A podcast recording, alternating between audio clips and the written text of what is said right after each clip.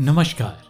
रश्मि रथी के पहले सर्ग में आपने सुना कि कर्ण रंगभूमि में अर्जुन को ललकार कर युद्ध करने को कहता है और अपना शक्ति प्रदर्शन कर सभी को चकित कर देता है। किंतु द्रोणाचार्य इस डर से कि कहीं अर्जुन अपनी ख्याति न खो दे कर्ण को शुद्र जाति का होने की वजह से अपमानित कर उस प्रस्ताव को खारिज कर देते हैं। और कहते हैं कि अगर राजवंशी से लड़ना है तो पहले राज जीत कर आओ। इतना कहने पर दुर्योधन अपने सर का मुकुट कर्ण के सर पर रख देते हैं और उसे अंग देश का राजा बना देते हैं। और यहीं से उनकी दोस्ती की शुरुआत होती है। अगर आपने पहला सर्ग नहीं सुना है तो यहाँ ऊपर आई बटन में आपको मिल जाएगा। पहले वो सुने और फिर दूसरे सर्ग का आनंद लें। दूसरा सर्ग। महाकवि रामधारी सिंह दिनकर ने इस सर्ग में दानवीर कर्ण और परशुराम का जो मार्मिक अध्याय दर्शाया है, कोई भी अपने आँसू नहीं रोक पाता।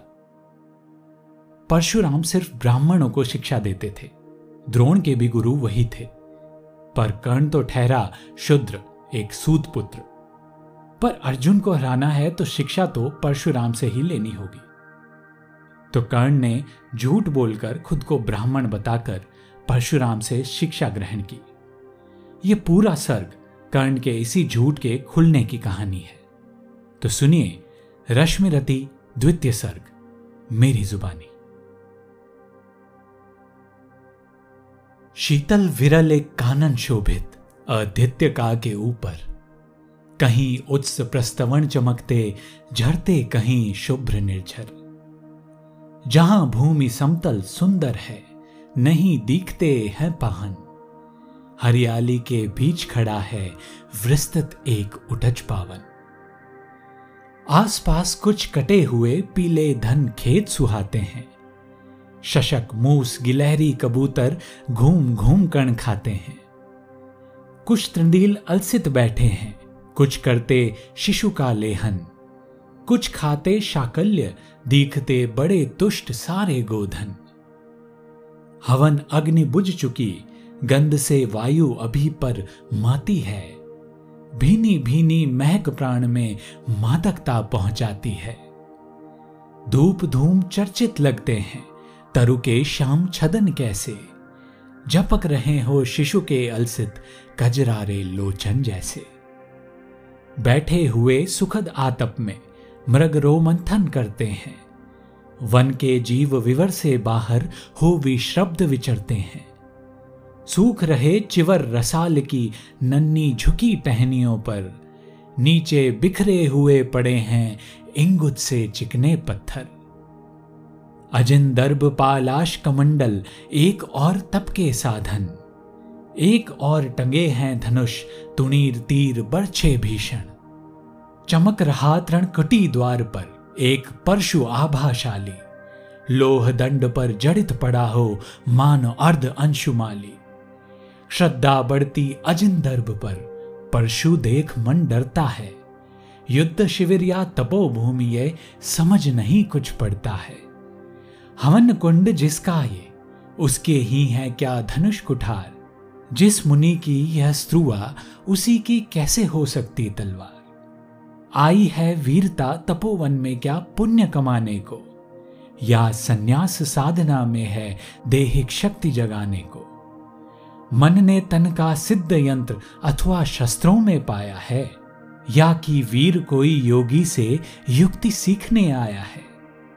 परशु और तप, ये दोनों वीरों के ही होते श्रृंगार।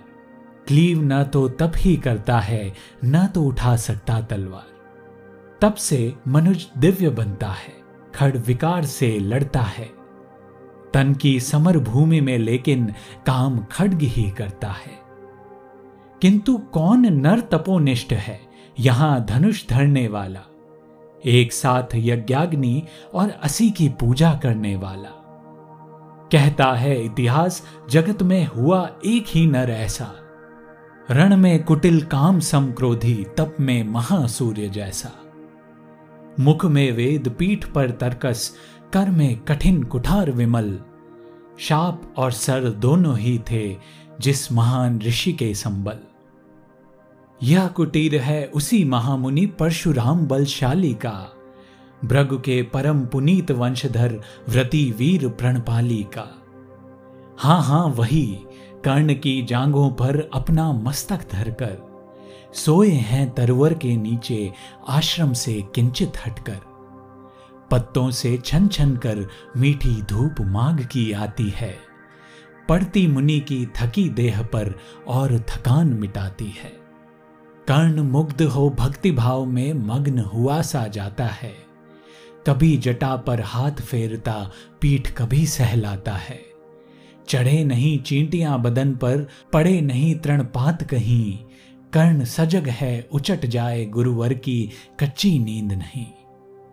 वृद्ध देह तप से क्रशकाया उस पर आयुध संचालन। हाय पड़ा श्रम भार देव पर, असमय यह मेरे कारण। किंतु वृद्ध होने पर भी अंगों में है क्षमता कितनी, और रात दिन मुझ पर दिखलाते रहते ममता कितनी। कहते हैं, ओ वत्स पुष्टिकर भोज न तू यदि खाएगा। मेरे शिक्षण की कठोरता को कैसे सह पाएगा? अनुगामी, यदि बना कहीं तू खान पान में भी मेरा सूख जाएगा, लहू बचेगा, हड्डी भर ढांचा तेरा। जरा सोच, कितनी कठोरता से मैं तुझे चलाता हूँ। और नहीं तो एक पाव दिन भर में रक्त जलाता हूँ। इतनी पूर्ति कहाँ से होगी? बना अगर तू सन्यासी।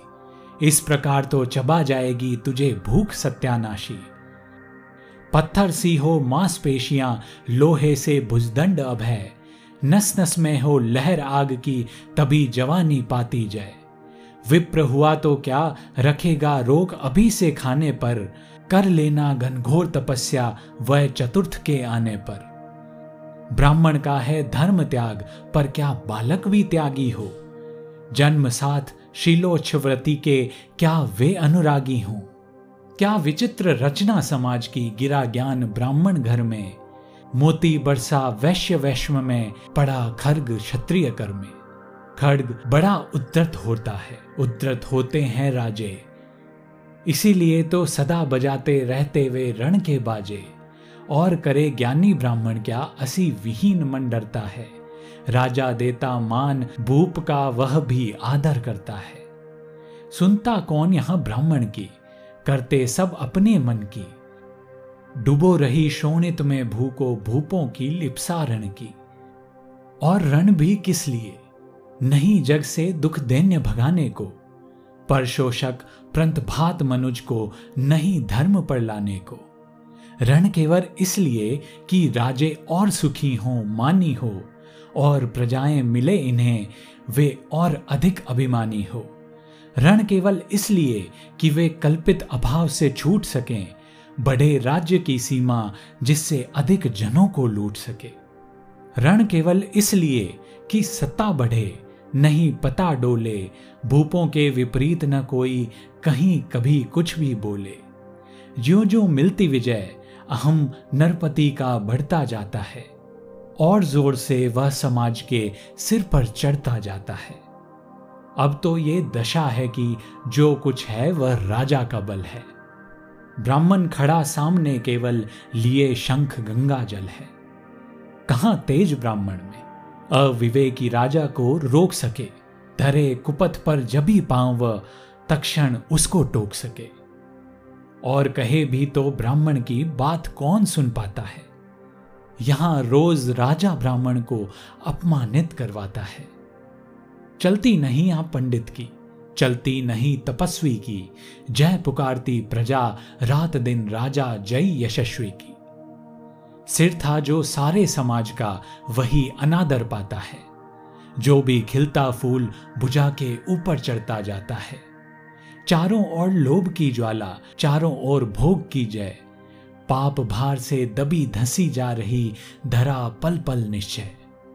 जब तक भूबी भूप प्रजाओं के नेता कहलाएँगे, ज्ञान त्याग तप नहीं, श्रेष्ठता का जब तक पद पाएँगे, अशन वसन से हीन, दीनता के जीवन धरने वाले, सहकर भी अपमान मनुजता की चिंता करने वाले, कवि कोविद विज्ञान विशारद कलाकार पंडित ज्ञानी, कनक नहीं कल्पना ज्ञान उज्जवल चरित्र के अभिमानी इन विभूतियों को जब तक संसार नहीं पहचानेगा, राजाओं से अधिक पूज्य जब तक न इन्हें वह मानेगा, तब तक पड़ी आग में धरती इसी तरह अकुलाएगी, चाहे जो भी करे दुखों से छूट नहीं वो पाएगी।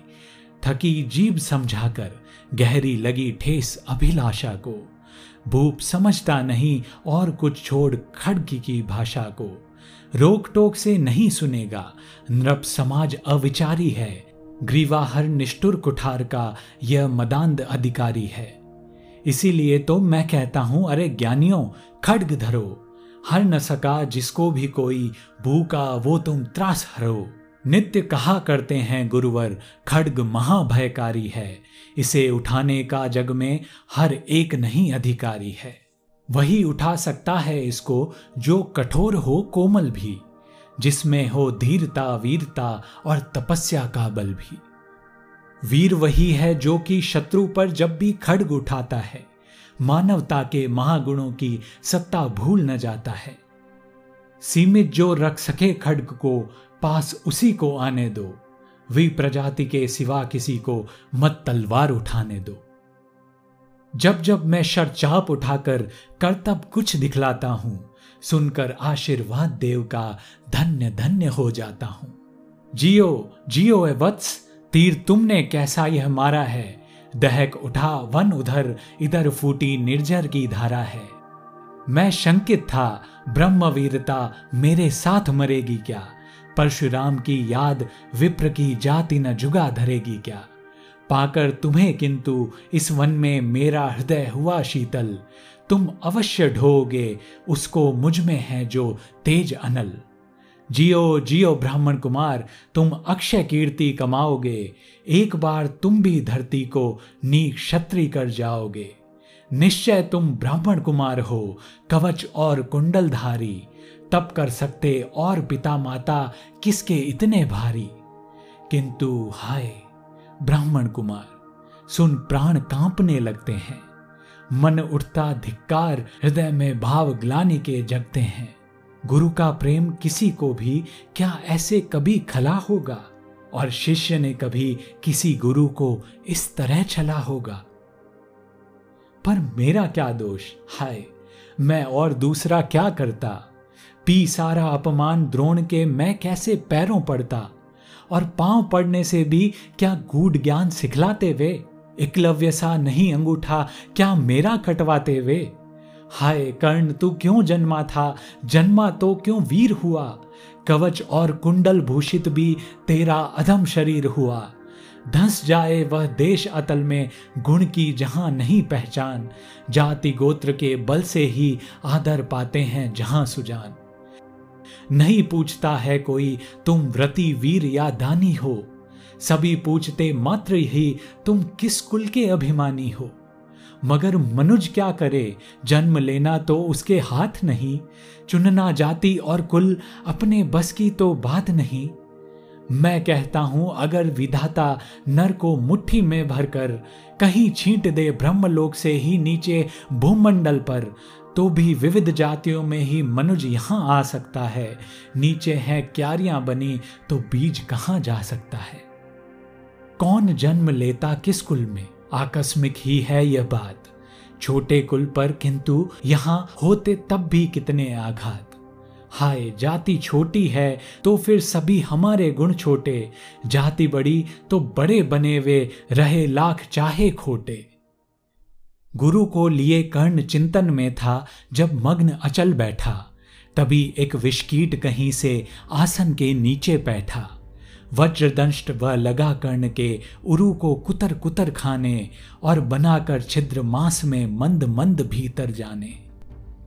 कर्ण विकल हो उठा, दुष्ट भोरे पर हाथ धरे कैसे, बिना हिलाए अंग कीट को किसी तरह पकड़े कैसे।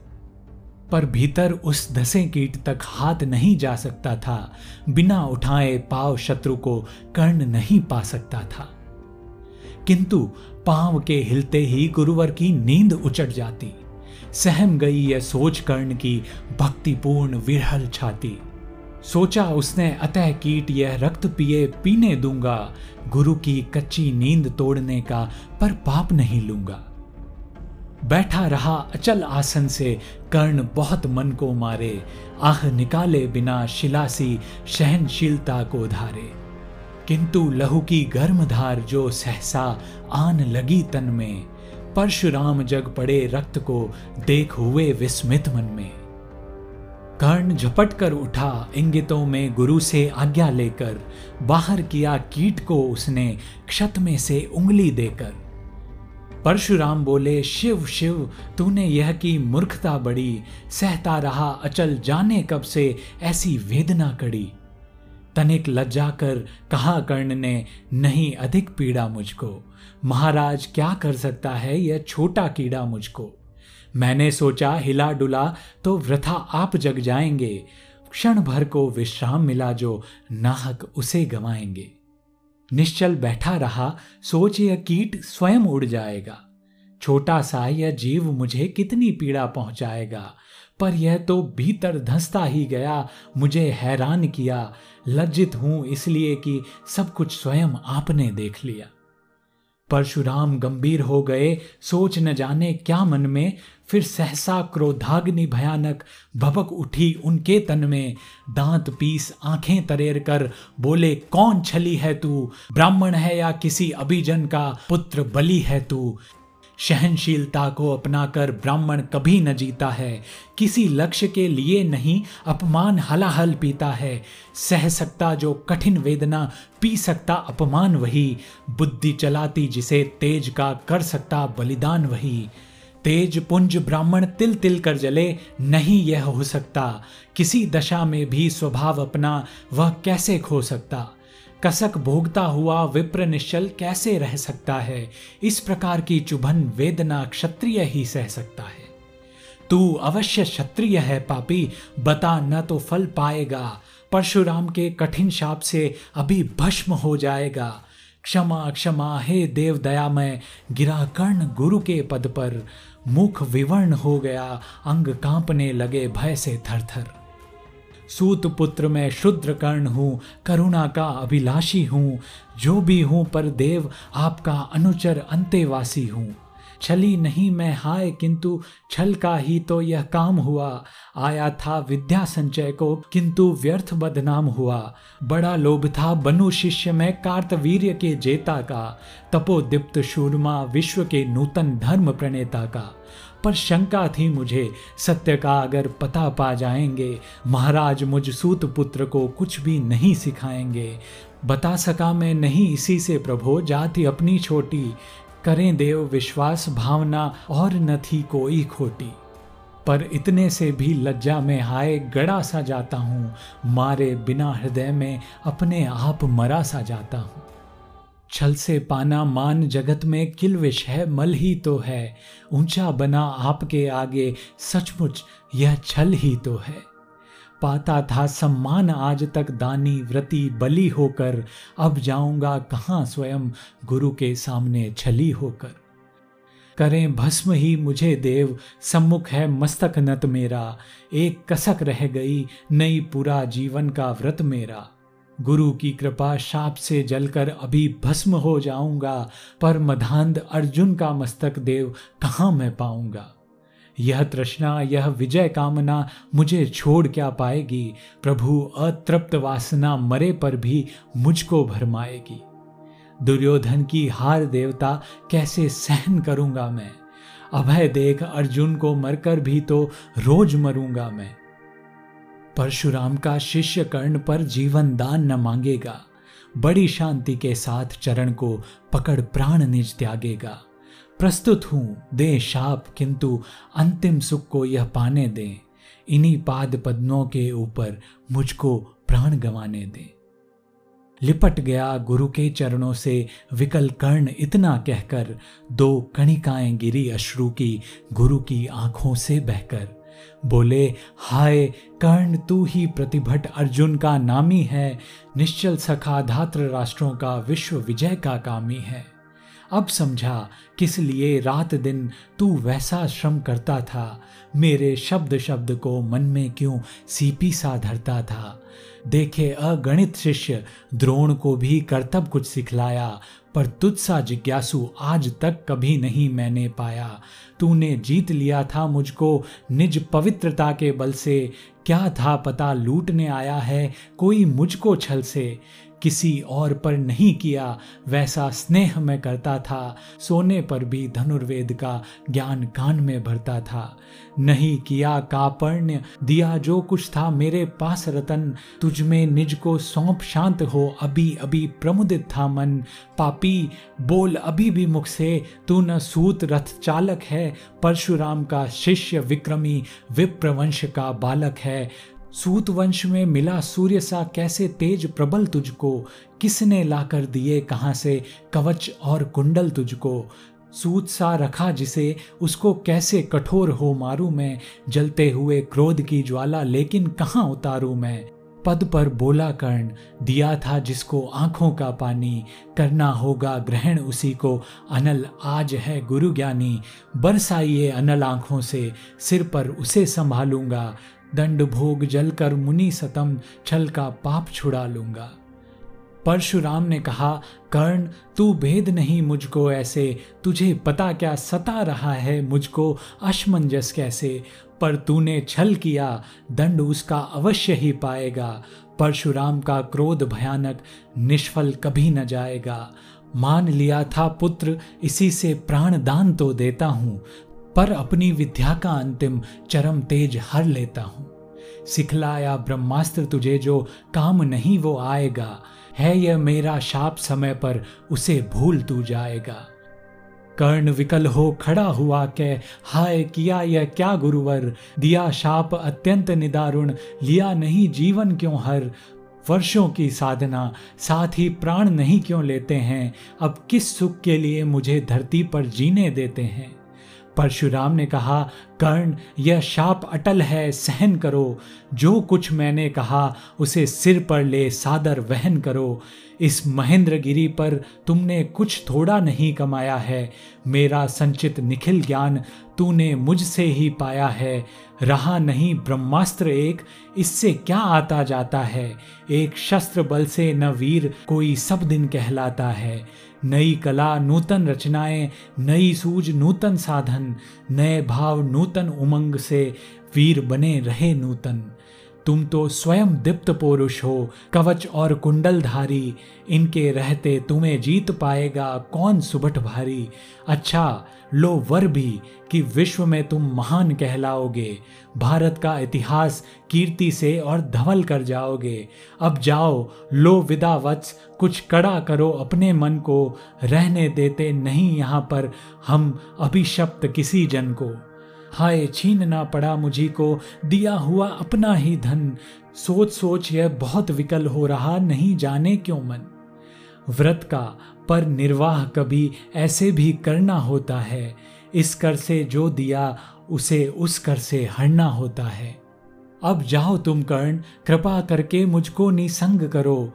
देखो मतियों सजल दृष्टि से, व्रत मेरा मत भंग करो। आह, बुद्धि कहती कि ठीक था, जो कुछ किया। परंतु हृदय, मुझसे कर विद्रोह तुम्हारी मना रहा जाने क्यों जय अनायास गुणशील तुम्हारे मन में उगते आते हैं, भीतर किसी अश्रु गंगा में मुझे बोर्ड नहलाते हैं। जाओ जाओ कर्ण, मुझे बिल्कुल असंग हो जाने दो। बैठ किसी एकांत कुंज में, मन को स्वस्थ बनाने दो। भय है, तुम्हें निराश देखकर छाती कहीं न फट जाए। फिरा न लूँ अभिशाप पिघल कर वाणी नहीं उलट जाए। इस प्रकार कह परशुराम ने फिरा लिया आनंद अपना। जहाँ मिला था वहीं कर्ण का बिखर गया प्यारा सपना। छूकर उनका चरण कर्ण ने अर्ध अश्रु का दान किया और उन्हें जी भर निहार कर मंद मंद प्रस्थान किया। परशुधर के चरण की धूली लेकर, उन्हें अपने हृदय की भक्ति देकर, निराशा से विकल टूटा हुआ सा, किसी गिरी श्रृंग से छूटा हुआ सा, चला खोया हुआ सा कर्ण मन में कि जैसे चाँद चलता हो गहन में।